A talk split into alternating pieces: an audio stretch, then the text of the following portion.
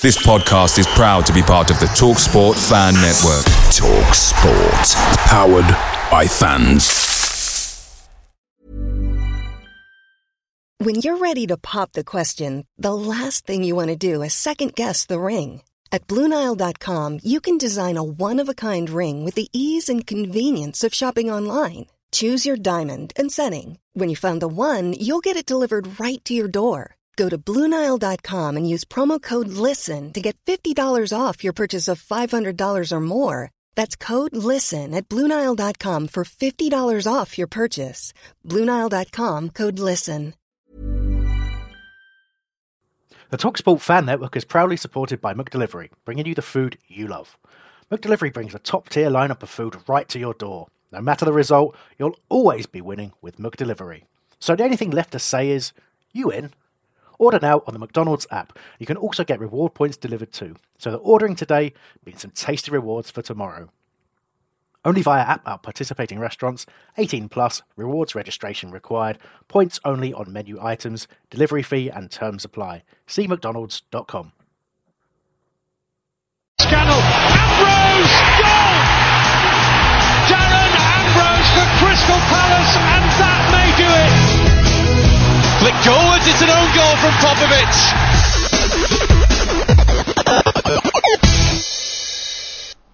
Good evening. Welcome to what is our first show of three this week. Um, my name is Chris Hambling, and I will be your host today. And I'm joined by Albert and John, who I shall talk to in a short while. Uh, just a quick reminder: as of the second of October, which is this coming Sunday, we're switching to Sunday nights for our live broadcast, just as a a trial for the period of October. Um, uh, that is just to see if it has any impact on our live listenership. And on that subject, if you're listening to this on our podcast, uh, do tune in live. You, you get a much better experience and you can interact with us, which is which is an incredibly fun thing to do. Uh, a little word for you on mobile phone listening. Uh, you don't have to be at a computer to listen to us live. You can listen via any smartphone using your 3G or Wi-Fi connection. Simply go to wholeradio.net click play, or using a media player, enter radio.holmesdale.net into your streaming media tab. That's your streaming media tab. Whatever that is. Uh, if you do need any assistance setting that up, email radio at holmesdale.net and Mikey will sort it out for you. Um, we do have the free uh, match ticket draw coming up a little bit later on. Um, been doing this every week for a while, and this is probably the last week we'll be trying it, and before switching to some other. Uh, so if you don't already have a business card or an email with your unique number on it, email us. It's radio at holmesdale.net to get your unique number, and we'll do a draw for that probably in no longer than about 10 minutes, I would say. Right, uh, after last week's 20 minute intro, that's me done. Just to remind you of our contact details before I talk to the lads, it's twitter.com forward slash whole radio. Include at whole radio with your message. It's facebook.com forward slash whole radio. You can message us on there. You can give us a ring at any point. It's 0208 123 1646. Uh, calls are charged at your local rate and will come out of your bundle if it's mobile. And email is radio at holmesdale.net. Okay, uh, hi lads. Uh, I'll talk to you first, John. Uh, what the hell have you been up to? Not already, just uh, lots of Palace. There's been lots of home games, isn't there? Really, obviously There apart is, from yeah. Saturday. So you know, being uh, being on Palace Radio, you would have been called in for many of the Tuesday night games in the cup. Yeah, Um, I think I did. I think I did three shows last Tuesday, which was a bit of a bit of a stretch, to be honest. Yeah, you have to work too hard for this one, though. eh? Yeah, I try not to, otherwise I show you all up. Good stuff. Uh, and Albert, you're back. I think second week running. Straight in there. Mm. Mm. I actually remembered uh, over the course of 24 hours that it was you. I did forget last week. Um, you know, you had a yeah, you've uh, you had an interesting day, haven't you? I've had a very interesting day. Uh, Uh, started a new job uh, with only two hours sleep um, due to a trip to A and E last night, which I won't go into. No, obviously that's uh, private. What you But- did but they- earlier. yeah. were they uh, were they impressed with your performance on two hours sleep? Uh, I think so. I think so. Right, I, I got out on time, which is probably a a good sign. That's, that's the important thing. Okay, mate. Well, I think that's us well and truly warmed up. Hey, lads. Um, right, we're going to go straight on to talking. Go, what? You're warm? I'm very warm. Uh, John, are you warm? It's a little bit brisk in here, actually. Oh, I'm not sure. Is there anything we can do to help, or should we just move on? Uh, provide some whole radio blankets. That'd be nice. I'll see what I can sort out for you. Good mate. Uh, do you want the the new radio logo? Or are you happy with the old one? No, the old one. I, I hate change. Yeah, I know you do. There's a few people like that who support this club. Um, okay, well, thread of the week this week. We're just going to spend a, a, short while on that. Uh, we've chosen the League Cup thread from Holmesdale, and obviously there's an equivalent thread on the BBS. And really, really, the, the sort of question is essentially, are we happy with the draw? Um, and we can talk a little bit about the, the, the sort of team selection in the League Cup as well. Really, I'll, I'll start with you, John. Um, Southampton, another home draw, which is the fourth in a row. I believe you have a little fact on that for us in a minute, but um, you you happy with that? Well, home draw, yes. Southampton, not really. Uh, it was pretty uninspiring given the, the, teams there. I wanted to be inspired by playing Aldershot at home, because uh, or Arsenal, because either way we would have definitely won. But I just don't want to see us go out against um, just another te- championship team, really. And that's sort of been it's been coming, isn't it? I thought we might go out against Middlesbrough, but we did all right. Yeah, I mean, I, I, yeah, I, know what you're saying about that. I certainly wouldn't wouldn't. Oh, some interesting fuzzy sound as I'm talking. Anyway, um, yeah, I just think that, uh, that, that clearly, like you say, that there was a. Ch- well, I thought we'd go against Borough. I thought we'd go against Wigan. Uh, you know, and I thought we'd go out in the first round as well. It's uh, just one of those. Uh, Albert, how did you see it?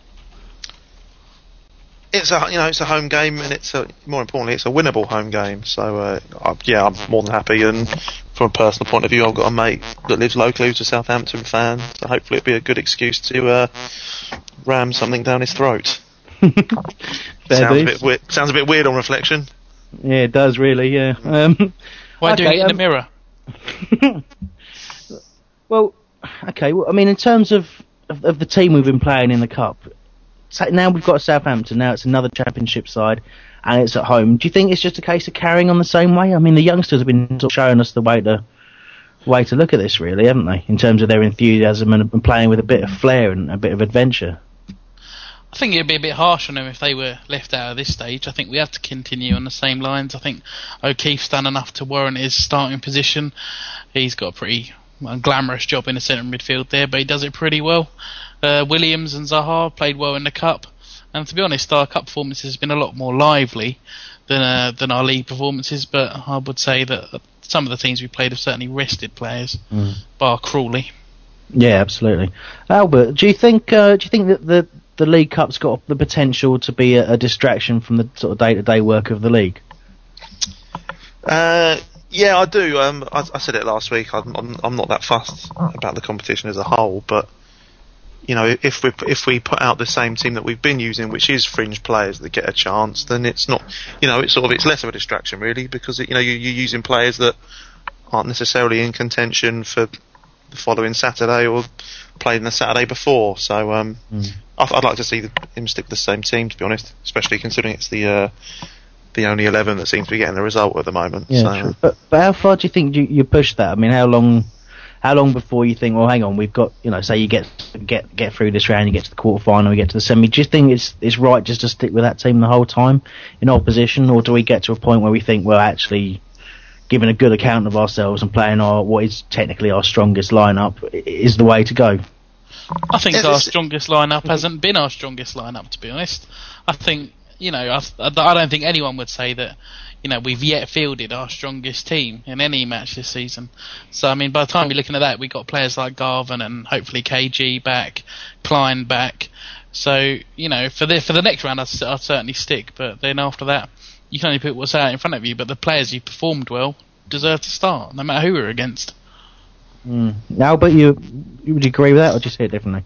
I think it's um, it's a sort of a win-win situation, really. I think you've got to take it on the merits of the teams that you've drawn. If if we drew Man United, for example, you can look at it at the you know well we can we should put our strongest team out so we have a better chance of winning, or you can look at it from the point of view that we haven't got much of a hope in winning anyway. So just mm. you know keep keep the team in that got us there in the first place. So I don't think there's a I don't think there's a right or wrong answer really to that. It's um it, it's it, the the team will dictate our team selection. I think so. Uh, yeah. I think it's a fair point. I think I mean D- Dougie himself has said, he, you know, he he doesn't view it as picking a weakened team. He, he, views it as picking the team that is good enough to win the match, and it has proved the case each time. But I think I think there's certainly a case to suggest that the, the League Cup team is perhaps leading the, the sort of selection in, in the league where, say, I mean, looking at Zaha hasn't been hadn't been started in the league. Well, well, he's been in and out of the team, but uh, he, his performance in the League Cup against Wigan and against uh, Borough basically uh, got him back in the, the starting lineup. Uh, it's just been superb, and we've also had the, the, the, same thing. We've seen people really crying out for John Williams to play now. We'll go into it when we talk about the uh, the rubbish result up at Doncaster, but essentially, yeah. I mean, go, go on, Albert. You, you want to? I think. Um, I think if we sort, if you think back to last season, the way we were sort of playing, desperately trying to stay up, and you know Freedman was very sort of adamant that that's not his preferred way of playing, and he does does see us playing more exciting football and you know really taking it to the other team. I think maybe you know the cup's given him an opportunity to sort of you know have a have a bit of a play around and experiment with that. You know, because ultimately, if we if we go out the Carling Cup, you know, what have we lost really in the long run? So I think that's sort of it might be his sort of his uh, experimenting ground really. You know, he can yeah. he can put a team out that he thinks how he'd like to implement implement in the league. Well, we we also saw him use. Um, got, uh, we'll talk, again. I'll talk about this the game, but we I saw him use uh, Gardner, of course. Um, first first game back, and he's used Marrow as well. Uh, just just giving them some fitness. So there's that side of things as well. But I just I don't know. I just for, for me, I, I I've got to that point where I don't want to see John Williams in the in the cup if if it means we're not going to see him in the league because the only time we looked half decent uh, against uh, Doncaster was when John Williams came off the bench. So again, I'll talk about that later. But it's it's just one of those things, really. I guess. Um, I, think I definitely think the youngsters in the League Cup have shown us the way forward, and, and that's kind of where I see it. But in, in terms of the draw itself, just to sort of finish this subject off, I think it's hard to complain at an, another home draw. It really is. Um, but if you're going to go out to someone, you don't want it to be someone in the in the same league as you. Really, it's just it doesn't really get the juices flowing. There's not going to be a huge attendance at Selhurst for it. It's which is a shame because you know. Again, I suppose you wouldn't have got that if we'd, we'd drawn Aldershot. But yeah, it's a bit bit of a disappointing draw in some ways. But again, you've got to say it's a chance to get through to uh, to what is the latter stages of a, of a competitive cup competition. I, th- I think uh, well, the final thing I'd say really is on sort of the player selection is the um, the worst thing that could happen is if we did if we did get through would be to sort of ha- play youngsters against a team that's going to absolutely destroy them and destroy the confidence that they're building up. And I think that's the only thing that will govern um, Dougie changing any selection for, for the League Cup. To be honest, if we drew like if we if we did get through against Southampton, drew Man United, and they were going to put out a strong team, then I don't think we'd see the likes of O'Keefe in the centre of the park because you know you don't you want to keep building his confidence. Mm. No, I think that's fair. Absolutely. All right, we'll, we'll leave that there unless you've got anything you want to end, it, end with, Albert. Um, peace and love to everyone. I think that's a good good place to end it. All right, well, we're going to get straight on with the, t- the ticket giveaway that um, that we, we promised earlier. Uh, if you've got, let's say, if you've got a business card from us with a number on it, or you, have got a number by email from us, uh, just listen out. The Mikey's just done the draw uh, using the website www.random.org, and it's, uh, it's ticket number 67. So if you're number 67, uh, I think that's probably going to be an email or potentially one of the cards that Aaron still has in his pocket. But uh, if you've got that one, um, email us before the end of the show, radio at holmesdale.net. Uh, if it's not claimed before the end of the show, we'll come up with something else. So someone will definitely win those two match tickets to a Category B game uh, next next show, which I think is going to be Wednesday. Okay. Um, well, look, let's let's talk about the, the Borough match in, match in the cup then. Um, John, you were there. Albert, you weren't, so you're going to have to interject with questions as they come up. Really. Um, I mean, I'll, I'll, start us off. Really, uh, we, we started with the with the cup lineup, if you like. Um, Lewis Price in goal. Uh, he had he had another another solid game. It's the first time we've seen Gardner since he signed. Um, first time in a while we've seen Marrow uh, come back, and he and he played in midfield. I think he came off the bench to play right back recently, but we saw him start in, in midfield alongside uh, Williams and O'Keefe, who have been excellent, as John was saying earlier. Uh, I think the thing that caused the most uh, interest was was seeing Big Calvin starting up front. Um, he provided a lot of strength and a lot of movement up there, but you know it was it was your typical Calvin. It was a mixed mix of um, moments where he, he looked. I mean, you know, he, he took one point, he chested the ball down and brilliantly and smashed a shot from 30 yards, which keeper did well to keep out. And the next minute he can't trap the ball. So you, you do worry about that in some some ways. But um, but he certainly him and Murray up front were a, were a real pain for, for the Borough defence and kept them well well and truly busy. And and I'd say as, as a summary, the first half. Uh, we just allowed Borough to have possession, but then we just hurt them with, with movement and pace of the young players. Uh, John, do you see any different to that? Uh, not, not a lot different. I think you know um, they that Middlesbrough played a, a weakened on, team to the one, the one they did. Um, you know, get on on the Saturday previous. I don't think Middlesbrough were helped by the fact that they they did go all the way back up to Middlesbrough between matches. I, I can't see any logic in that, to be honest, and I think they paid the price for it. Having said that, I don't think they're too bothered about the League Cup, and they want to keep their league their league run going. But Okay. no, uh, Calvino was uh, was something quite special. Okay, good stuff, John. Uh, just break away there for a second. We've got a caller on the line. Hi there. Hi, is that you, Chris? It is indeed that you, Jerry.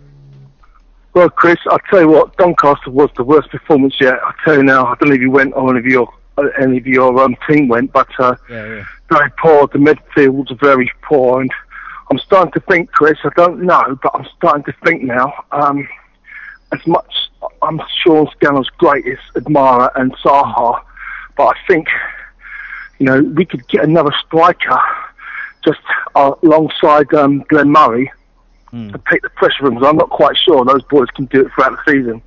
I've got a funny feeling we're going to fall short because we need someone with a bit more maturity. I'm sorry to say this, and a bit more experience. Um, that's my feeling. Who do you recommend, mate. Jerry? I don't know. It's too long. That's the thing. I, thought I was going to go for someone like Phillips, but he can't get in now. You know, the guy that went to, um, you know, the former Birmingham striker, but he's gone wherever he's gone. But I don't know. I just think it. You know, we just got to be very careful. And Jedinak had a terrible game. Five, five short passes, long passes, and he goes in. You know, he goes in the tackle quite. You know, I don't know. It doesn't seem right. And, and Ambrose is a nightmare it just didn't go right, and it's so disappointing because, as you can imagine, and of course, part of me is in trepidation, but part of me in jubilation going to Brighton's ground. Yeah. But we've really got to be up for it, Chris, because we're gonna, they are going to want to beat us badly, but we're Yeah. going to want to beat them badly, hopefully, and I hope those players know what it means to the club to beat oh. Brighton and not to get defeated there. I know Steve Steve Browett was saying earlier that Dougie's well and truly made the, the players aware of what the Brighton game means means to us as a club. But like you say, if we go there with the approach we we had at Doncaster, which which we'll talk about it a bit later on, but if, you, if we go there with that approach, you know, we're not going to get anything out of that game because they are flying and, and you know and, and they deserve to be where they are as much as it pains me to say it. Uh, and I won't be saying it again.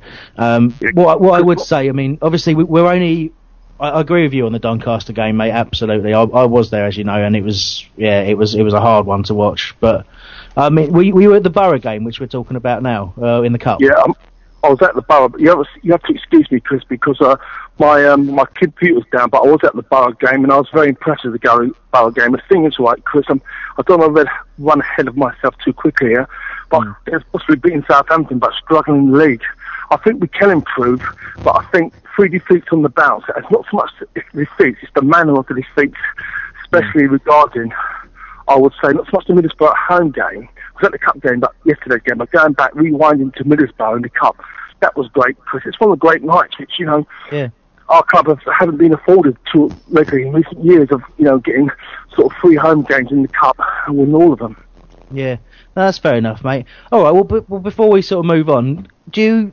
I mean, jo- John Williams is probably the guy I, I want to talk about from that cup game. Really, do you, do you think it's time for him to start in the league? Do you think, or do you think it's uh, we ne- we do need experience rather than someone like John to, to sort of spark us in, in the centre of the park? Chris, I think John Williams is 17, but the thing is, he's give, he's he's played like a lion since he come on, and what he gives us, Chris, it gives us a forward a forward momentum, a, form, a forward momentum in terms of you know a different dimension, and also because he fights for every single ball, you know, like perhaps it's, that's, that's encouraging, but where we can. you know, he's only 17. Where we can do that throughout the year, I think it's the problem with us as a club. Sometimes we, we rely too much on our youngsters, and um, we don't want to burn them out. I don't want to sound, but having said that, I, I think we should. I think he should be in the squad, and I think he should feature Chris throughout the Yeah. year. Yeah, but I don't know every single game. I think he's just got to be carefully monitored.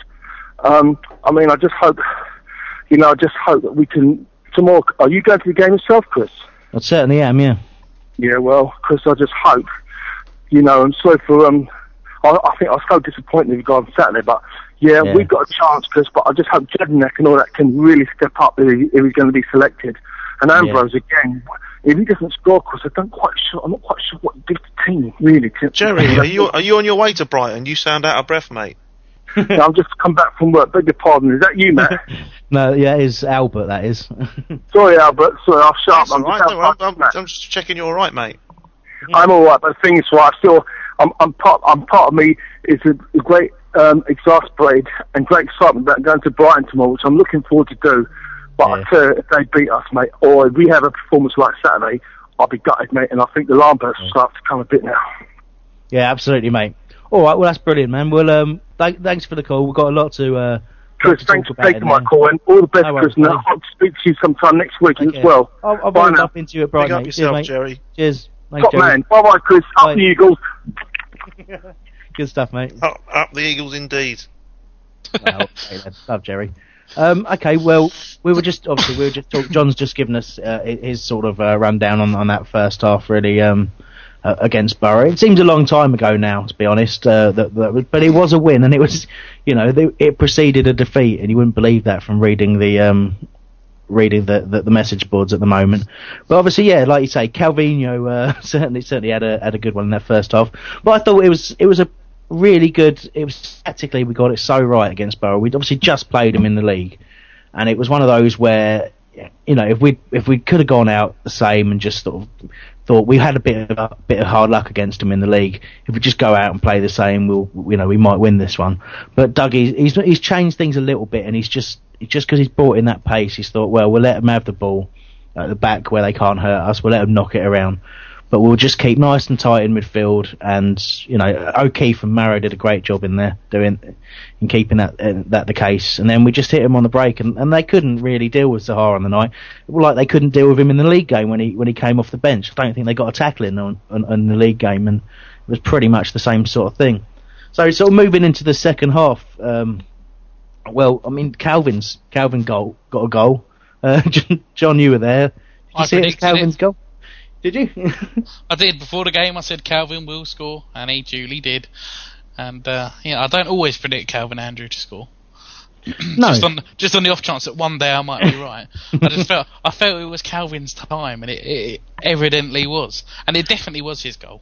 Yeah, oh yeah, I think so. Yeah, there's a lot of people saying it was going wide, but I mean, from my angle, sort of in line with it, it look, looked in all the way. Really, um, yeah, the defender got a header on it, but he couldn't just because he couldn't keep it out of the net. Really, I don't, don't think it was going wide. The, the the defender looked like he headed it, you know, on the line. So there's no way it could have been going wide. I think Yeah. some people seemed far too hell bent to take it away from him. Poor sod. I, I think so. Exactly. He's um, Poor yeah, it's not the best luck, but he- do you know what? I mean, that as a performance, I think again people want to want to remember the moments where you know where there was a bit of miscontrol or something like that. But as an all-round striker's performance, it was a good display. I will admit I still haven't forgiven him for kicking the ball into my stomach in in pre-season, so I, I'm perhaps a little bit harsh in, in Have judging you him. retrieved the ball yet? No, it's still in. It's in the. It went in the belly button. That's the problem. Uh, but it, it, there's lots of Were other you an outie and it's now made you an inning? correct. Yeah. Um, but- to be honest, though, uh, while we're talking about Calvin, Yeah. okay, maybe not for his technical ability, but could you imagine something worse than the sort of heart that he would play with in, at Brighton? Someone who's going to give their all. I'll be You honest, know, mate. I think I think the, that kind of game calls for people with who are going to put in hundred percent, every like for the full ninety minutes, and you know just going to bleed for the club. And he is that kind of player. He's not the most technically gifted player in the Hmm. world. We all know that. But I just want to see someone out there who's going to give it everything, and he does. That's why I like Calvin. You know, Where, are, you- where are you got a lot of expecting him to bleed from? Uh, his ears. Um, I think I, I think you make a good point, actually, John. I, I, you know, I know people have almost have like Calvin as a figure of fun, which isn't really fair. But the work he does, I mean, I know when Warnock brought him in, he, he used to talk about this and about how he he'd just bring Calvin on, or, or he'd start him if he felt the defense, the opposition defense, needed a hard time. You know, needed needed to be run around and knocked and pushed and pulled all over the shop. And I think Calvin does that well. And that's And why he you- played at Hillsborough as well. Exactly, Exactly, boot the keeper in the face. I think the Brighton, the Brighton defence are long overdue a hard one. yeah, I think that's very much the case. Um, as, as, if I take that as a serious point as well, if I may, um, I take it as serious as you want. Thanks very much. Um, from watching them uh, against uh, against Liverpool and uh, some of the uh, highlights from the game against Leeds, I mean, obviously as an attacking force, well, I don't know why we're review- previewing Brighton now. We've got plenty of that to do in a bit. But I would just say, you know, it's, it's the game on everyone's minds really. So I would just say that their their defence looked looked like it was you know creaking in both those games, and I think someone like Calvin could well you know could well stretch them. Maybe not as a starter. I think I think Murray's got a start really, but uh, and Scannell's done brilliantly this season. He's been our major goal threat. So, but certainly if if we need to get back in that game, we could do a lot worse than having Calvin available from the bench. I think. Um, just to round off this Borough game because. Um, before we go and talk about the unfortunate result uh, against Doncaster. Uh, I just want to mention that um, it was quite obvious when when Dougie brought uh, Ramage on for Williams, uh, sticking Parr into midfield. That that was the point where we sort of lost the impetus, and that's why I, I, I talk so much about Williams being that creative spark. Uh, I think when we got you know the likes of KG providing uh, a bit more, you know, someone who's going to carry the ball, it wouldn't be quite as important. But I think now and obviously Garvan as well. But, but at the moment, it's just Williams of, of, that player type, and that's that's what worries me. But we also saw uh, Steffen Iversen for his first appearance of the season. John, did he uh, look fit to you? No, I don't think he ever does, though. Does he really? That's quite harsh. No, um, I, I, don't, I don't think he does. You know, he's not that kind of player, but he's his mind's still completely active on the game. He's still completely in touch, and he knows exactly what he needs to do, and he's got the experience and the anticipation to yeah. make things happen without without needing that fitness. And I think that actually links in quite well to what Jerry was saying about needing experienced strikers. If you look at the strikers we've got, we've got real depth in age, youth, experience you know, everything. I don't think we need another one. I think we just need to get everyone fit, to be honest, and give no. ourselves some options. Stephen, think... Evans, Steffen Iversen isn't put there to run around, is he? You know, no, that's that's right. He did in that in that in his appearance there. He actually just he seemed to drop deep and try and link play, which I thought was quite good of him. Uh, if if we were going I found that infuriating. Did you? well, you you don't want Iversen dropping deep, really, do you? I mean, come on. I mean, he needed he needed to be up front. Our team was looking for an out when he came on. Mm. Um, you know, he wasn't providing it. He wasn't far enough up the pitch. Well, we still had Calvin on the pitch, didn't we? So I, you know, I can kind of see where we needed someone. I don't know. I would assume that he was told to do that. That's that's all I would assume. But oh, I, I, wouldn't doubt that for a second. But I think we've seen Calvin play and not do too badly on the wing, and he's clearly got more about him, and he can get up quicker and support someone. But if you're lumping the ball up to Calvin Andrews, Steffen Iversen's not going to get there in time, is he? Hmm. Interesting. Well, it's a good point. It's a good point. I'm not saying I 100% agree, but we don't want that, do we? What a bit conflict. You're wrong, John. Controversy. All right, good stuff. Um, man of the match, I'd give to Wilf. Uh, and as a final thought, I've said earlier on, obviously, that um, I thought it, the youngster showed us the way forward, just taking a few risks and playing with a bit of flair to win us the game, really. Uh, and that's how I would sum that one up. Um, so we'll, we'll, move on straight away to Doncaster. Six minutes late. We have to. I'm afraid we do. Uh, we, we, haven't got a diary or any any kind of commentary montage or anything like that. There's no need for it anymore. Did you tear up the diary in anger? I did. He wouldn't have. He wouldn't have liked it. Um, well, look. I mean, I was I was the only one of the the whole radio team on today who was there. Um, so, guys, I'm going to hand over to you to uh, to to ask me some questions about it. Well, what was the score? don't know. You don't know. Well, obviously, obviously, we did lose one 0 uh, to a deflected John Fuck strike. I don't. I don't. I don't know if anyone noticed the uh, press association describing it as a like a blistering 30 yard strike into the bottom corner, but anyone who's seen it would know it was um it was probably going to go out for a throw in on the left hand side before it clipped. Uh, I don't know whose heel it was. I, I think, he, I think he hit the ball about two minutes before it actually went in. it was one of those. I tell you, from our angle, obviously we're, we're at the opposite end, looking down on that, and it just you could see it was in the moment it deflected, but it took an age. It was just watching Speroni scramble over, and oh, it's horrific. It's one of those Uh, ones where you felt really sorry for the keeper because he had no chance, but it looked pathetic. Yeah. Didn't it? It looked ridiculous how how slowly that ball went in, but you know, knowing how, what side he'd shot from, I don't know why Jules had his weight on his right foot because unless he was going to dive towards the blooming touchline, but Mm. you know, um, yeah, but he, did- he did get wrong foot, and there was nothing he could do about it. No.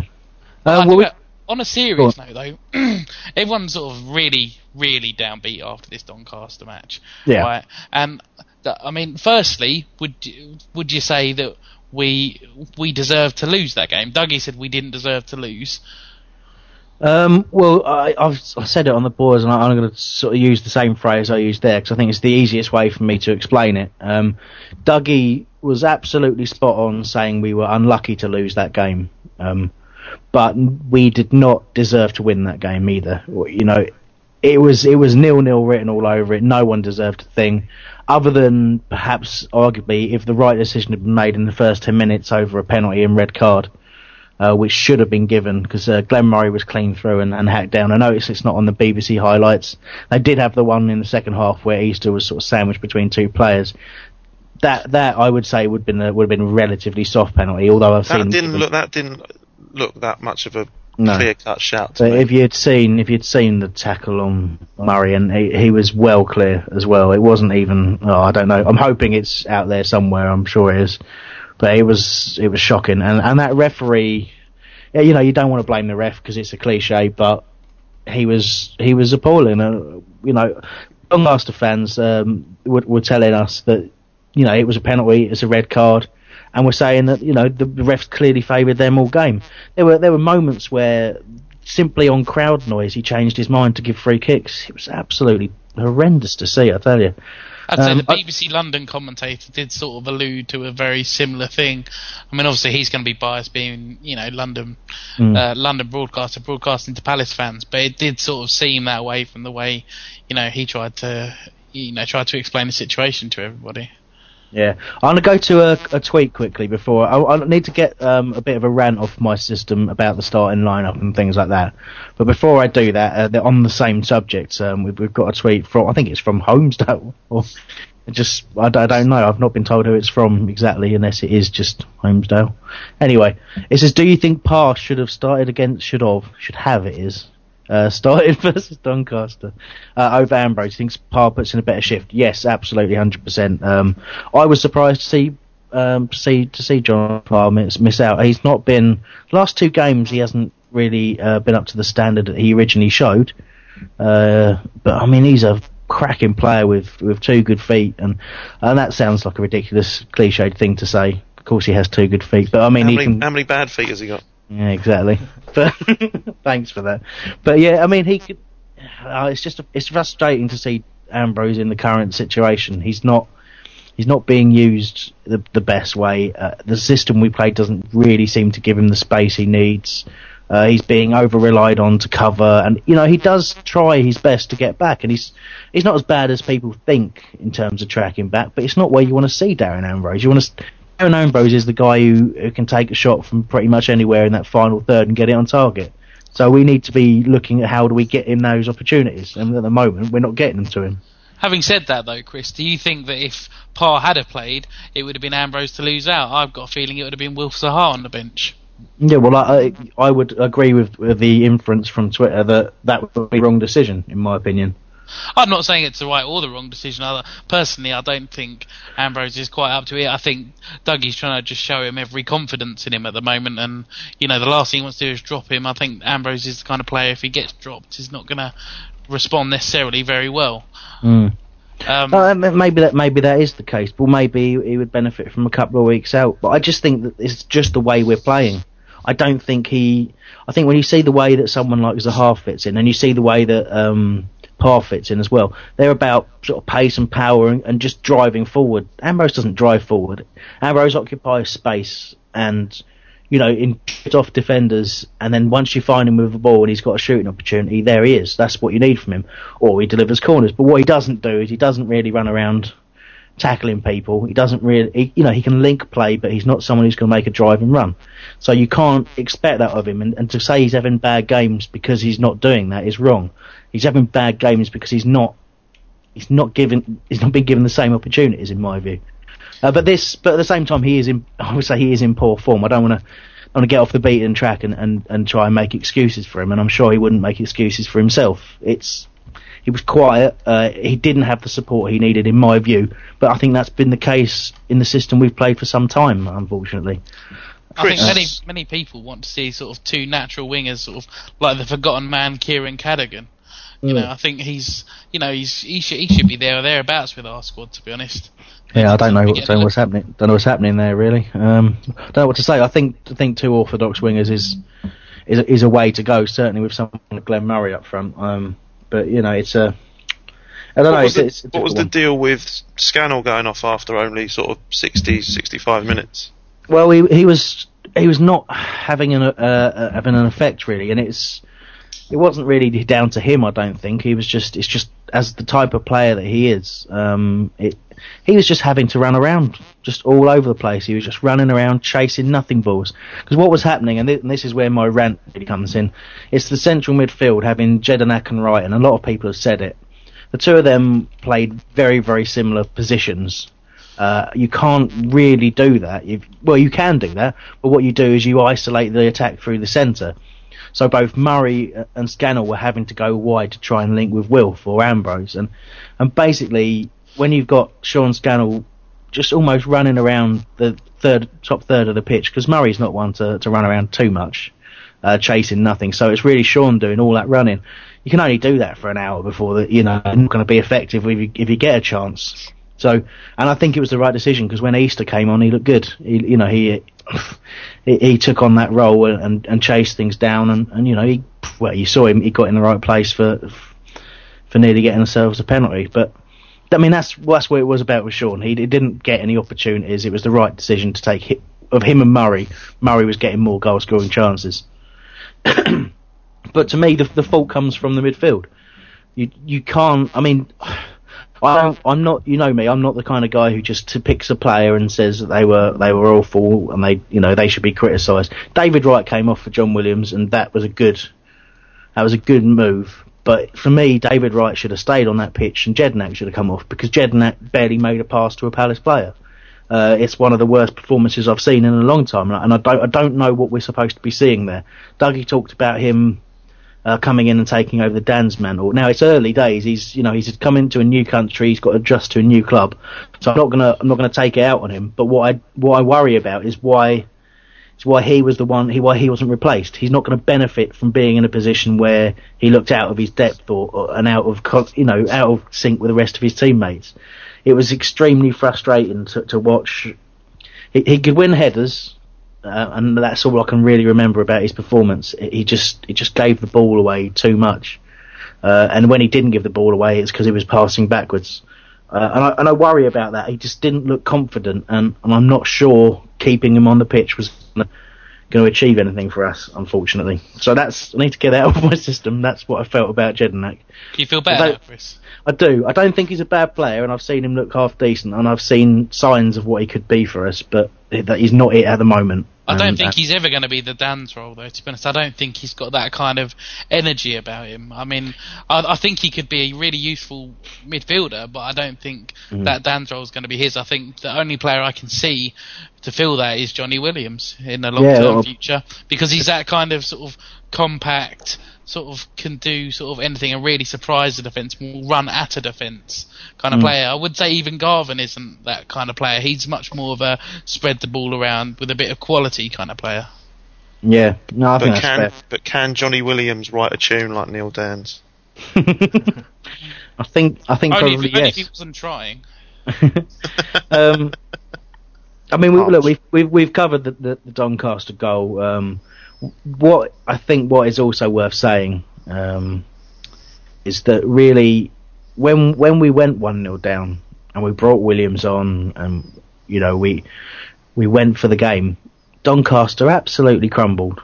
You know that all the possession that they'd had just gone, and they reverted to you know, the number of times they sliced the ball out of play was just ridiculous for, for a professional football club, and we just we just absolutely, you know, we were unlucky not to score in some, in some ways, and it just begs the question: Why the hell did we wait till we were one 0 down before we did that?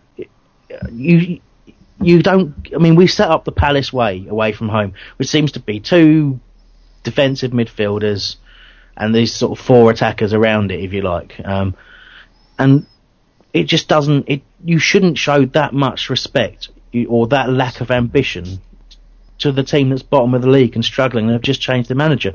It'd been with them one day. You know, it's greatest respect of this whole you know change the manager effect. We've shown we've shown too much respect to Doncaster. Um, I know you can show not enough respect to a team and get well and truly beaten, but that was that was the wrong. That was wrong. That's the first time I felt the need to, to say to Doug, Dougie's got it wrong, in my opinion. Um, Ready to pop the question? The jewelers at BlueNile.com have got sparkle down to a science with beautiful lab-grown diamonds worthy of your most brilliant moments. Their lab-grown diamonds are independently graded and guaranteed identical to natural diamonds, and they're ready to ship to your door. Go to Bluenile.com and use promo code LISTEN to get $50 off your purchase of $500 or more. That's code LISTEN at Bluenile.com for $50 off. Bluenile.com code LISTEN. Away days are great, but there's nothing quite like playing at home. The same goes for McDonald's. Maximize your home ground advantage with McDelivery. You in? Order now on the McDonald's app. At participating restaurants, 18 plus, serving times, delivery fee, and terms apply. See McDonald's.com. You know, that is only my opinion, and it doesn't really count for someone against someone like Dougie, you know, to be fair. But that's how I saw it. Do you think that maybe he, he had wanted to go after them a bit more, but maybe just poor performances in the midfield didn't allow for that to happen, though? Well, I, I, don't think the signs have been there that that midfield setup would have, would have done anything than they, than they did. You, you know, I, it, Only no, hope uh, rather than expectation. Yeah, yes, exactly. Yeah, David Wright's not gonna, you know, he's not gonna gonna knock the ball around and sort of stroke passes left, right, and centre. He's not gonna get out of his own half. No, um, and he does. Look, and, and I'm, I'm not here to slag David Wright off. He had another good game breaking up play. No, that's, his, his job is to sit in front of the back four and do it. I think I think Jedinak's got his role slightly wrong at the moment. Uh, not just Doncaster, but I think when he plays alongside David Wright, I think he I think he is too defensive. I mean, mm. the hmm. times when he stayed on that I've seen, and say David Wright's gone off, he looks a much more attacking player when he's got someone attacking next to him. I don't know whether he's sort of dragged along by by the man next to him, sort of thing. Yeah. I just I think it's just a shame that we we're not that we're not looking to go out and win a game sometimes.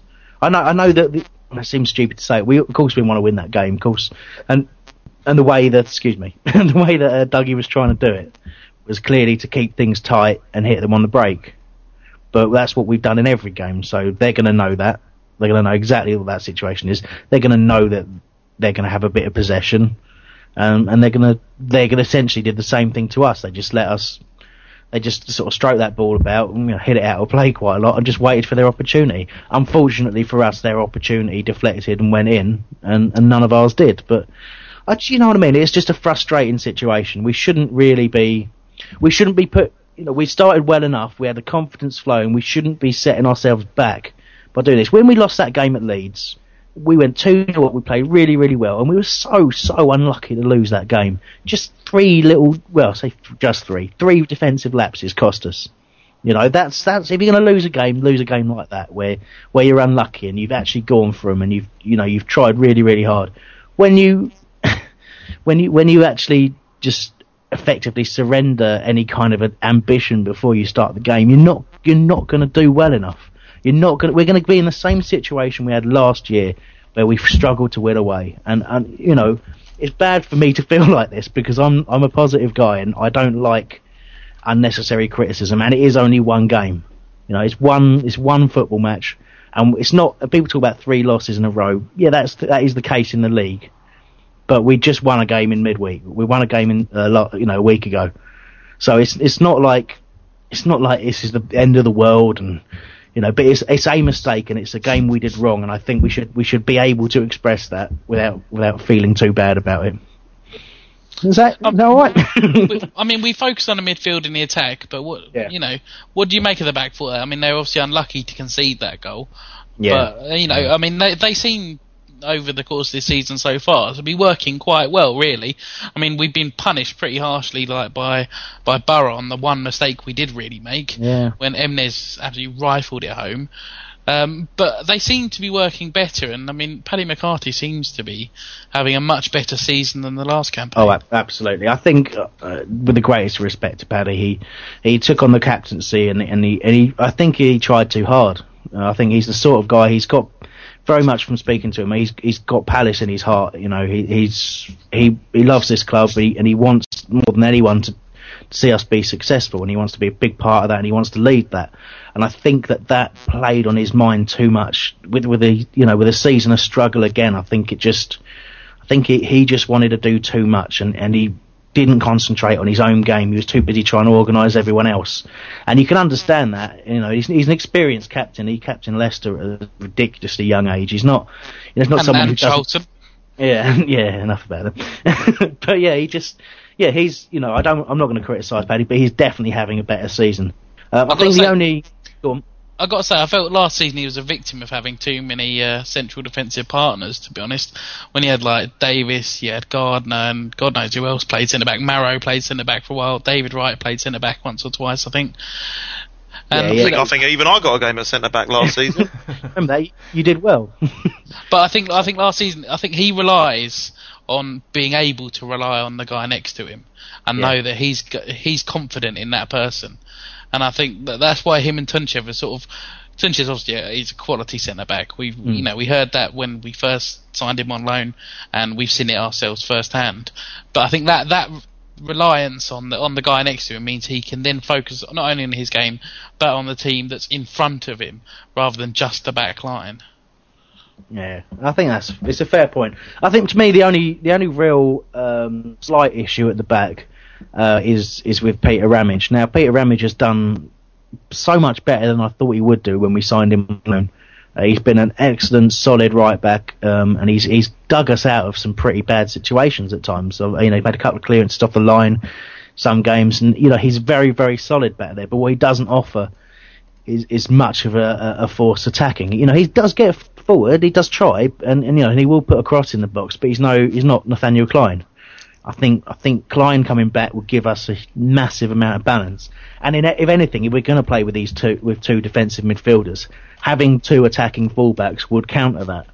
You know, having having Moxey overlapping and, and pushing up the left, and having Clyne overlapping and pushing up the right would sort of negate some of the issue, issues that we're having now. I think it's a shame that we have to rely on that, um, and I hope we don't rush Clyne back but certainly, we it's easy to forget when a player's out. It's like, like we forget how good Marrow was before he went out. Mm. It's easy to forget how much of an impact Clyne has on our team and how how much better we are with him playing there because he's not been there all season and it's you kind of you kind of forget it. And uh, well, that's it. He's a reliable reliable defender. I mean, he's he's brilliant as a defender, but mm. going forward also he creates absolute mayhem for a defence because he's another one of those really direct, I'm going to run at you sort of players, and other defenders hate that. They yeah. hate it when you just run straight at them because they they're not expecting it, and they should be, but they're not. Yeah. And you know, like you know, but Ramage didn't he start his career as a centre back? I'm sure he did. Yeah, yeah, Newcastle. Yeah, I'm pretty sure. Yeah. So you know, it's it's not naturally in his game, and I, I think fair play to him. He's really giving it a go, but it was never going to be his forte to sort of to to break forward. And I don't think he's been helped really by having Ambrose in front of him, mm. who's not really going to give him any cover at you know um, cover if he does get forward. I mm. think on the other side where we've had Parr and Moxey, you know, two natural left backs, one can cover for the other. Yeah, and they, and they did overlap repeatedly, and, it, and when it, was not played together as much as I expected them to have done so. And I think because mean, Parr keeps getting shoved out on the right for whatever reason. But um, but I've seen really when, the Borough game he was on the right, and I've got yeah, and sorry, and cup game as well. Sorry, uh, yeah, but yeah, you're right. Yeah, uh, I know we we sort of like it, it's defensive cover in that in that area was more important. But I don't. I, I mean, I know Ambrose is probably better cutting in from the left to to have a shot, but. I don't know. I think Parr and, and Moxey working together on the left hand side is, is the way forward. It, oh, you know, I long long term. Agree. But I think uh, that's what I think we'd be better off with two conventional wingers. You know, just stick mm. On one side, Zaha on the other. at the moment. I mean, that seems to, you know, you got to play the players who are in form at the end of the day. Yeah. I know. I'd quite like to see. Um, I quite. I said at the end of the day. Sorry, I, you I did, really yeah. apologise It's for horrific. Horrific. All, all things I- being equal. uh, that. It, it really irritates me when people say at the end of the day as well. I I'd quite like to see um, Wilf get a couple of opportunities straight through the middle as well. And just you know, may, maybe have someone like Cadogan come on the right hand side for a while, or maybe uh, you know just u- use Scannell's. Um, I know he's been brilliant up front, and I don't want to take him out of that situation, but have those two swap during the game as well. Just keep that sort of rotation of positions going during a game. I think I think Dougie showed a bit of that pre-season, and I like the way that that works. I like keeping the opposition on their toes, really.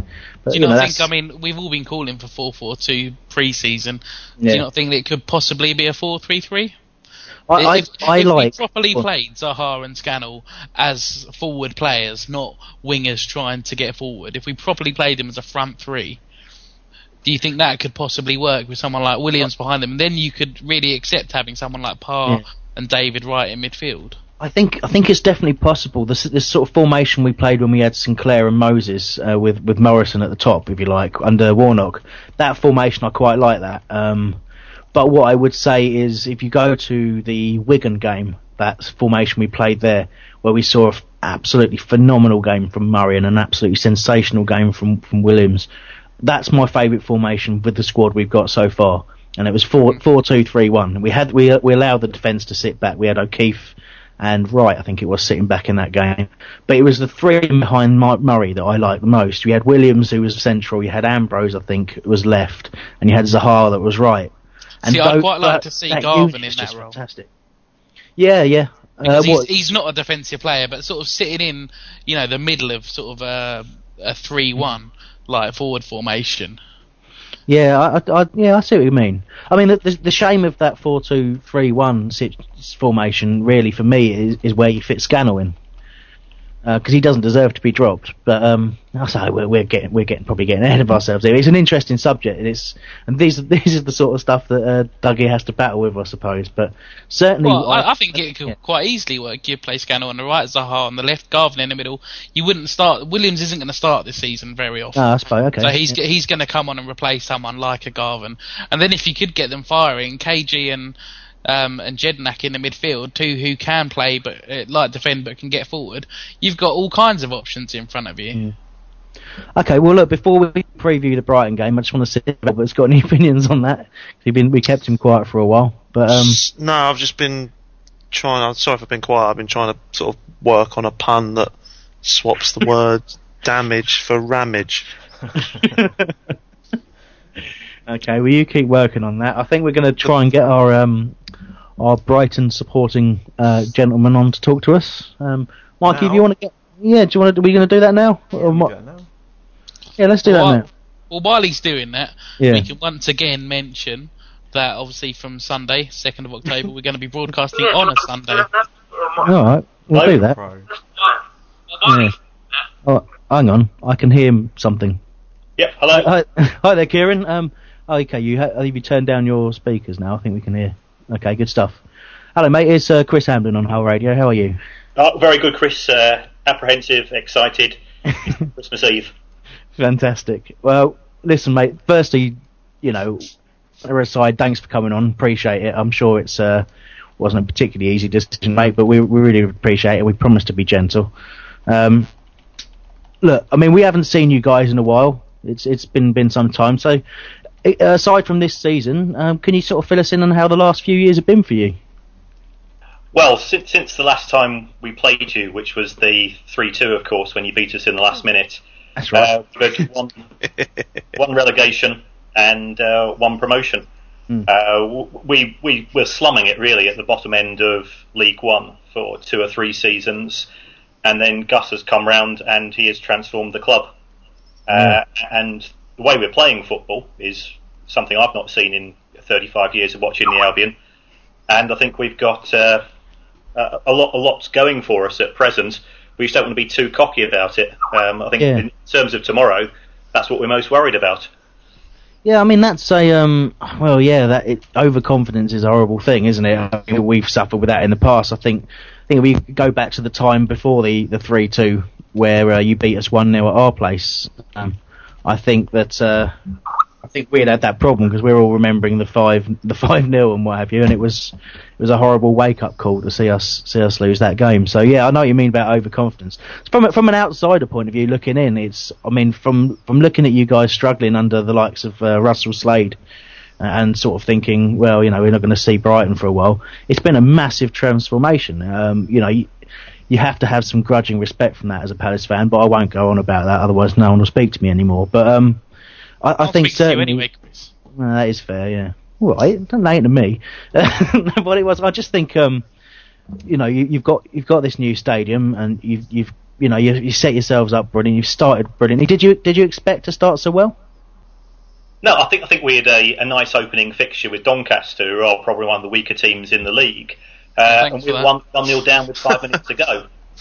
Yeah. So, uh, but we, we turned it around with two goals. Uh, we, we, if honest, we, we were slightly fortunate against Portsmouth. Uh, they missed a last minute penalty.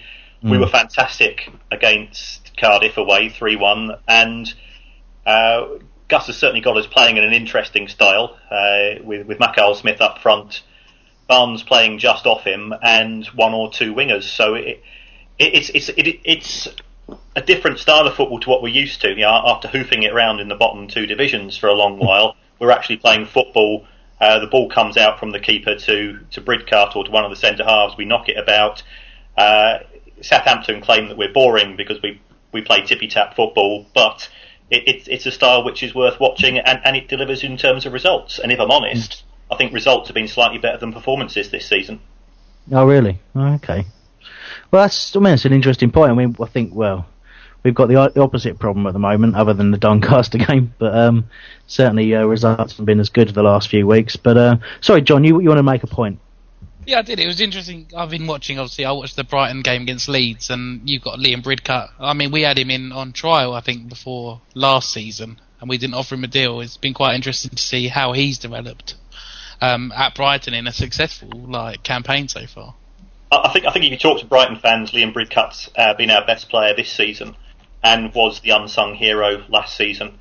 Uh, we effectively play four-one-four-one with him as the link between midfield and defence, and every and he is the fulcrum. Uh, he, he, he delivers the ball out wide to the wingers. He gets in and, and breaks down attacks, and, and, he's everywhere on the pitch. He's one of those players who the more you watch, he's, I mean, the best best way I could describe him, he's probably the David Batty of the championship, in, in that he's not going to get the plaudits from uh, necessarily from commentators, but as, as a fan, he, he, he gives hundred percent. He's all over, he's all, he's all over the pitch, and, and he's pretty intelligent with the ball as well. Um, I, am surprised. In fact, I'm amazed that you didn't give him a contract. But I mean, me as well. a little, little bit younger. Yeah, I, I, I mean, I, I saw him, um, you know, a couple of pre-season games when we when we had him on trial, mm. and he looked he looked a really good player to me. Um, I was disappointed. I didn't. I just think it was a case of we hadn't, as you will be aware, we haven't had a lot of money to throw about, um, and I think it was a case of he wasn't. We didn't deem him ready to start at championship level right there and then and we, we, had other areas we perhaps needed to spend what little money we had. I think that's probably the only reason because he looked a really good player and, and he's certainly come on well. Uh, he sorry, John. Chelsea originally, wasn't he? I think. That's yeah, right. Hmm. Well, I don't know what you come to me for. I've got nothing to say. Well, I was, you were supposed to ask the next question, but I'll tell you what. I'll ask it, shall I? Um, just wanted to, want to talk to you about your new ground, really. Um, well, firstly, obviously you've settled in pretty well in terms of results. But um, how are you finding it as a, as a supporter? You got any concerns or any worries or anything like that, or has it just been all all happy days? Uh, I think we're still pinching ourselves, to be honest, in in terms of it, it does look good from the outside. The views are fantastic from the inside. The pitch is huge. I mean, I think that might take you back slightly. Uh, the acoustics right. are also excellent. We are producing a lot of noise, uh, and, and, and fair play to Leeds. Uh, they they were very vocal uh, last Friday, and I'd, ex- I'd, hope that Palace would produce something similar tomorrow. Right. It, it, will be. Uh, I think it'll be quite tasty inside. Uh, there's, you know, it's 23 years since we beat you, and, and we know it, and, and we're desperate for it. Yeah, I, I mean, I, yeah, I saw that stat on the BBC. That was a bit of a surprising one for me. It's 88, wasn't it? But I think, um, I think in terms of noise, you won't have any disappointments from us. I just hope that the game lives up to the, the expectations. We are away support, even aside from big games, has been has been sort of a big source of pride for us recently.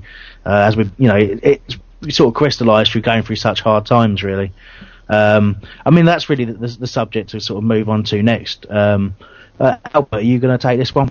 Yeah, yeah. Whoa, whoa, whoa, whoa, whoa! Whoa, well, I'll take that one for you, Albert. Yeah, you're on robotic for the moment there, Albert. Off you go, John. well, obviously, obviously, like you've been spending a lot of money, new new ground, a lot of players come in like Craig Mackail-Smith, and as a as a Palace fan, there's always that deep-rooted fear for any other club spending that amount of money. Do you think that there's a possibility that you could go through the same sort of financial hell down the line that we are if you're offering big contracts to players? Well, that that that is a concern. I mean, I'm, I'm an accountant myself, and I did the sums before Tony Bloom came in, and, and I just didn't think that Falmer was viable. Uh, however, when, when you, you, he's effectively put 120 million pounds of his own money into the club, uh, and, and, I know that the naysayers will claim that eventually he's going to want to take the money out, but you can't take it out. Uh, there's there's no vehicle to take it out. So he, he's a fan. We, we don't know how wealthy he is, but yeah. Uh, we, we suspect that he's, he's a pretty shrewd businessman uh, in terms of the money that he's made from both property and his uh, online gambling website. So I'm, I'm reasonably confident that if he, get, he, he's trying to get us to break even on the pitch, and let's face it, we, we've not broken even on the pitch for, for 30 years, neither have Palace. Yeah. Uh, and, if, and if he is going to put that type of money in into the infrastructure, which I think is the right thing to do, then the rest of it will start to, to pay for itself. We we ha- we have paid a lot of money for Mackail-Smith, mm. um, but by all accounts, that we've offered him less money than was on, on the table from West Ham. Uh, we're also uh, amazed that we've signed Vicente from Valencia. yeah. We're, we're, we're, well aware that other clubs in our division, and we're effectively talking about the likes of Southampton and Leicester, do have uh, are able to bankroll players to a greater degree. Uh, I, th- I, think we've got a very persuasive manager mm. who has uh, who's who probably said to Mackail-Smith, come, "Come to the Albion, and I'll make you the focal point of our strike force." Whereas with Big Sam, he would be fighting uh, for, for, for, the, for that position in, in terms of uh, he's got uh, the big number nine up there. I've forgotten who he is now. Oh, he's got Carlton Cole, isn't he? Is, oh, is the right. main guy, yeah. Jermaine Beckford. Yeah. Um, okay, well, I mean, you, you make some, some interesting points there. One, one, thing I wanted to sort of pick up on is, um, for us, again, this is probably it's a little bit of uh, mischief making, but but Bloom sort of reminds us slightly of Simon Jordan in some ways. Not in the personality wise, I don't think anyone would would be as harsh as to say that. But you just think, you know, obviously, it's an, when you've got an individual bankrolling a club. It's just, and certainly when you're not aware of his wealth, it's certainly one of them things. Sort of warning signs for us. That's why we asked the question. And like, like I say, it is a bit mischief making, really. I, I'm sure that someone has you know, in in his position, spending he's done the right thing, like you say. He's he's built the infrastructure up. You've got a stadium that can be expanded pretty easily. You've got you know you've got masses of season ticket holders. That is the way to set up to to to try and get to this dream of break even. And it's very much something I think Steve Parish, our, our co-chairman, was saying in the press sort of this week that that that is something that we as a club have to look at as well you know, we want this new stadium. We want the same thing, breaking even on the pitch. I think at the moment we'd need twenty thousand a week to do that, and we're getting nowhere near that. So it's you know certainly yeah, it's a, it's a good answer to that question. Thanks, thanks, Kieran. Um, have you have you seen much of yourselves in in recent times? I mean, any of our players that you're worried about ahead of that game? Well, we're we're aware of Glenn. Uh, last year he was absolutely fantastic, and, and from what I've seen, I've, I've only I've only glimpsed a few things of watching the Football League show. He seems to lead your line very well. Mm. Uh, we, we, know the damage he can do, uh, and I think he's in for uh, one hell of a welcome tomorrow. Uh, it, it, didn't. It's not going down particularly well, and I think with Garvan turning us down in the summer as well, that's just up the ante. Uh, I, th- I, think uh, Freedman was a, a, little bit naughty with some of his comments before the end of last season when he said he wasn't interested in Murray at all, and then lo and behold, he goes ahead and signs him. Yeah, yeah. I, I, well, we were we were sort of caught out by that as well. And I saw, well, certainly we, we know a couple of guys in the press who were in the, in the same situation. They came and told us that uh, Murray was off to Millwall and that Palace weren't interested. And then the next day, I think we sort of signed him. Um, you know, obviously we, we couldn't hide our delight on, on signing him really. And I'd say I've been really impressed with him. He's not the player I kind of imagined he would be. It's a bit of a strange one, but um, I think yeah, in, it's a difficult one. I mean, do, do you know much about uh, Wilf Zaha? Have you heard, seen anything of him? Well, I've, I've heard good reports about him, and we were worried about Ambrose at the start of the season. But from you know, listening Yeah, I into wouldn't- his show, he seems to have uh, had a bit of a dip in form. Yeah. Uh, you, you've got some A good young players coming through. Yeah, I think I think really it's it's the unknown quantities in our team that we're going to be relying on. Um, but certainly they've they've you know they've look looking at you guys, you, you set up very well. Um, last few games you you've been conceding a few. Any worries at the back there? Yeah, I, I think we're all conscious of the fact that we've got two fullbacks who are slow. I mean, they're, they're good going forwards and, and they're solid when we got a back four line. But when the opposition break, uh, I mean, if, if you saw the match on Friday night, you would have seen that we we were being caught down the down the sidelines. We've got two very good centre halves in, in Greer and Dunk, but uh, Calderon and Painter. Painter's very very solid. Calderon is brilliant going forwards. He got eight goals last season. Uh, but I think we're just a little bit concerned that with- if he got a tricky fast winger, then uh, somebody's going to need to cover in front of him. I can't think Okay. of anyone like that. got, got to play Wilf. Got to play Wilf. Thanks for Yeah. that. Take note, it Dougie. now. Yeah. Um, okay, we're going to try and get um, Albert to ask you a question and hopefully not sound like a robot this time. Albert. Yeah, Kieran. Uh, if you can sort of single out one player that we should be wary of, who would you uh, nominate from your t- your team? Uh, I, w- I would probably say Ashley Barnes. He, he's very much the unsung hero of the team. He got 20 goals last season, effectively as our third choice striker because Gus tended to play uh, Murray and Wood uh, and sort of interchange Barnes and Wood, or with Barnes coming on as a substitute. So to do that in his first full season was was incredible performance. Uh, he, he does polarise opinion amongst the st- uh, amongst the fans but he's he's a he's quite a shrewd guy. He's he's quite a nasty piece of work as well. Uh, if you get him riled, uh, and he's he sets up things very well for Mackail-Smith. So I would say he could be a bit of a surprise. Um, we don't know what the midfield's going to be uh, because we do have too much choice, if anything. So we uh, if Harley is fit, uh, we just signed him from Swansea for three hundred grand. Uh, he- He'll be in the centre, probably alongside Dicker. Vicente will come on in the second half, and then Noone's a pretty tricky winger. He, he's a classic small winger who is great to watch, gets the crowd on his feet, on their feet, but possibly takes one touch too many at times. Okay, that's good news because he scared the life out of me in the Liverpool game. I just thought he looked superb. Um, I remember him at Plymouth, I think it was, wasn't it?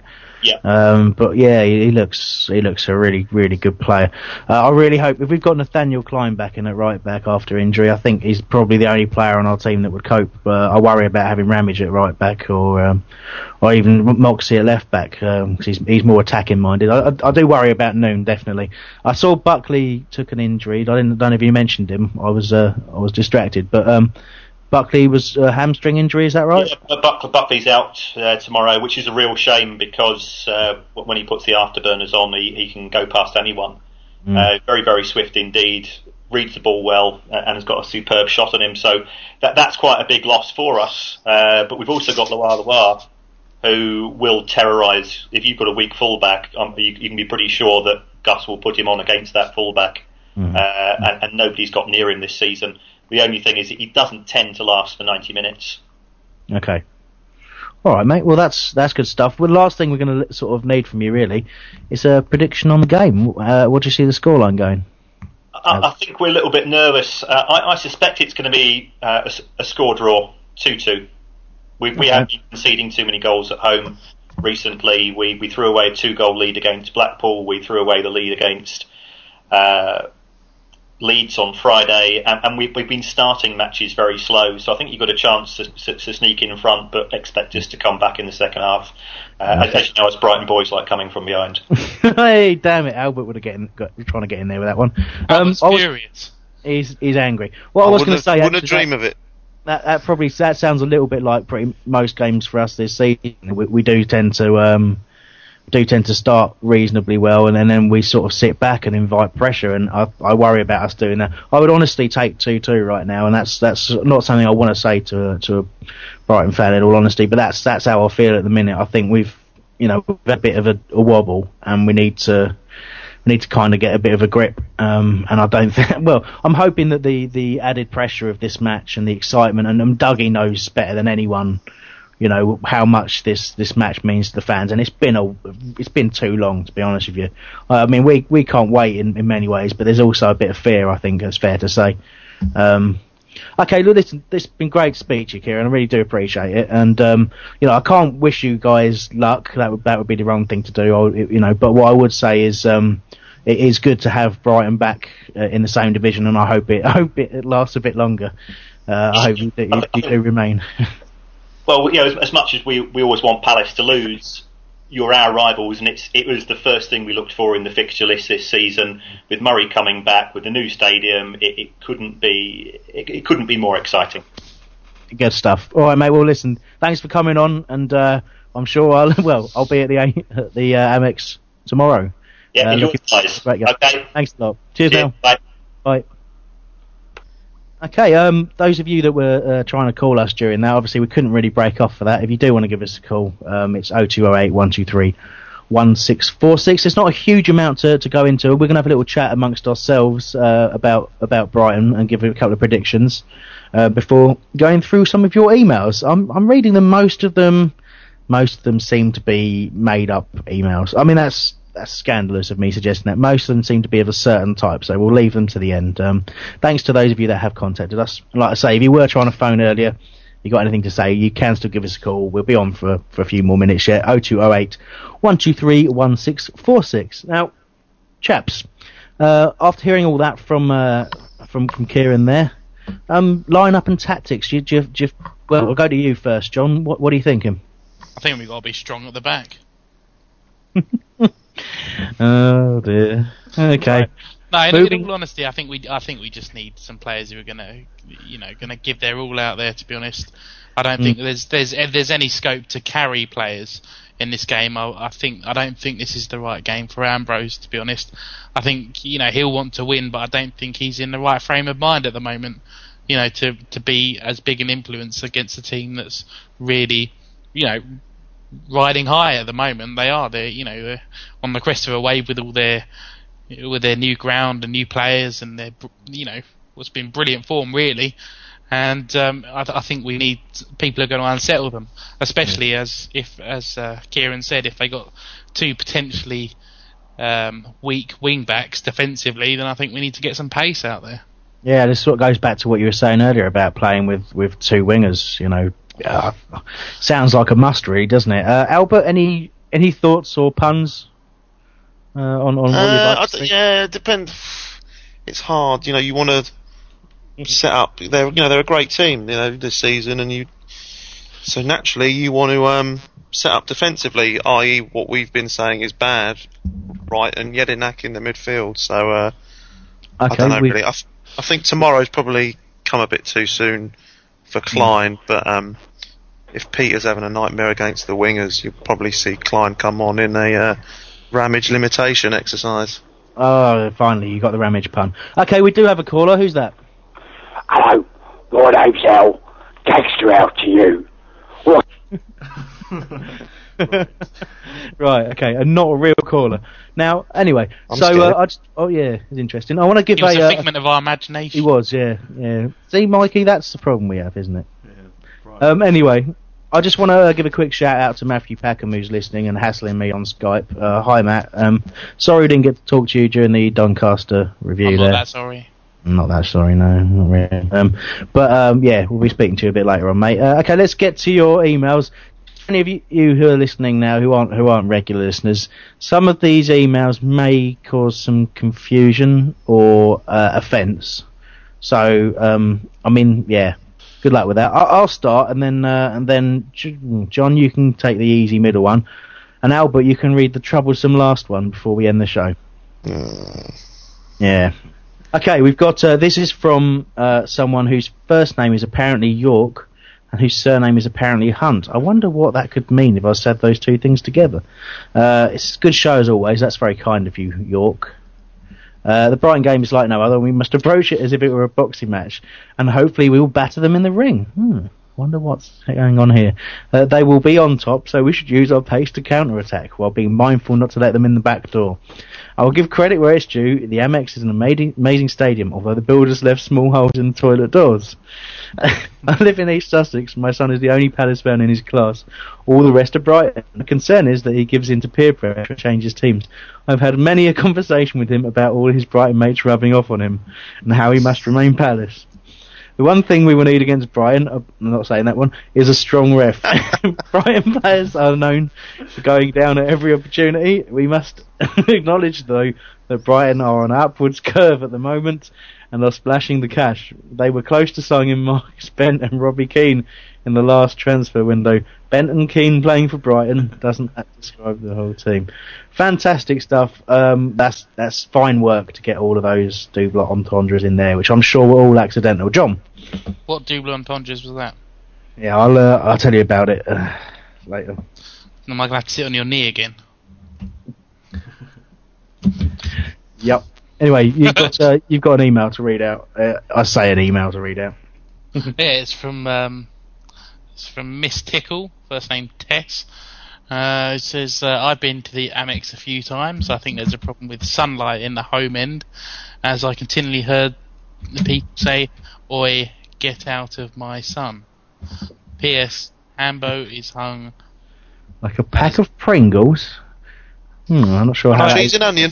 One of the, Uh, what a lovely, lovely thing. one, of the, one of those small lunch lunchbox packs. Yes. Um, I'm gonna I'm gonna take the last email before letting you sign off with the um with the troublesome one, Albert. And it just says hats off to the Brighton fan.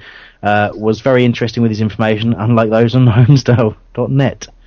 Uh, video singing our song. We'll show them tomorrow. And great news uh, by the boys down under hope for a five minute update soon. I'm not sure who that was from, Mikey. Any ideas? Colin Haynes. Okay, thanks for that, Colin. Much appreciated, mate. Yeah, I thought I thought Kieran was was really good to speak to us and he, very informative. Um, and but yeah, hopefully we do do sort them out well and truly. And obviously, um, yeah, I would very much like to say uh, thanks to the guys who did five minutes down under last week as well, um, with Tommy Maz and his, and his dad Tony. And hopefully they will do one one quicker than about a year. I think it took for their their second episode.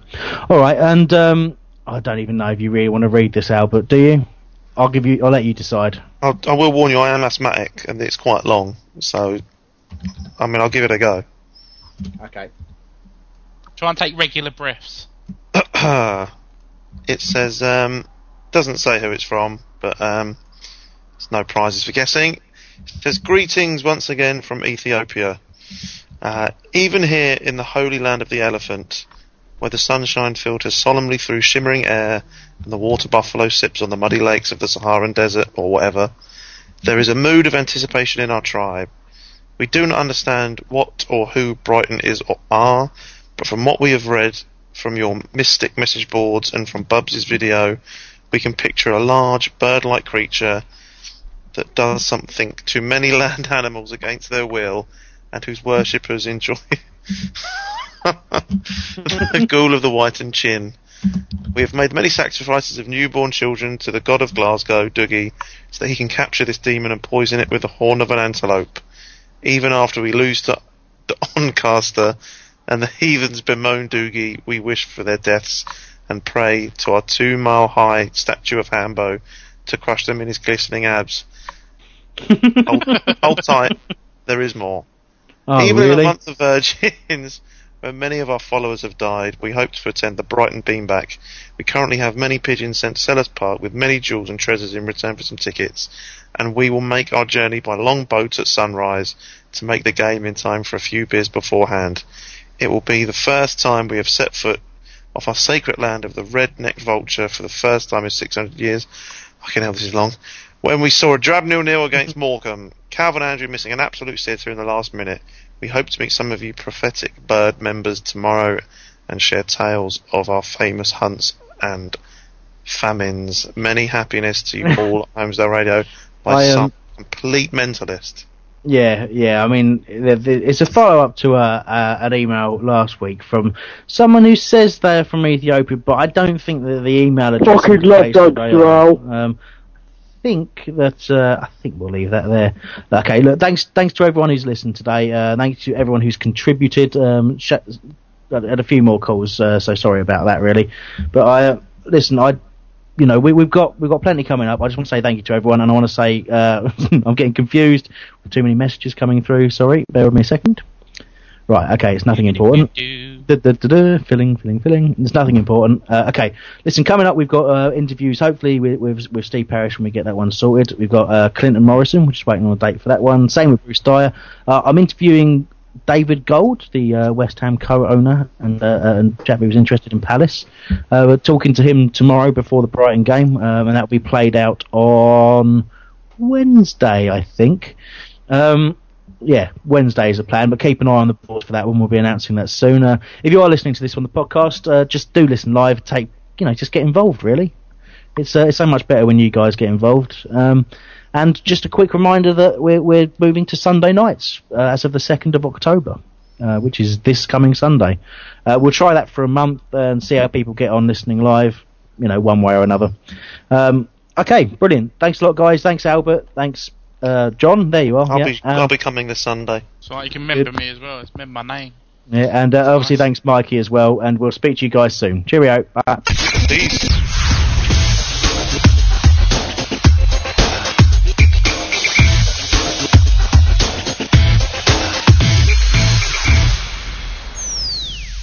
Um, I just f***ing love Doctor Who.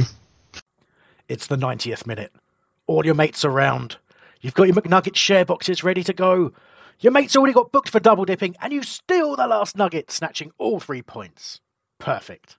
Order McDelivery now on the McDonald's app. You in?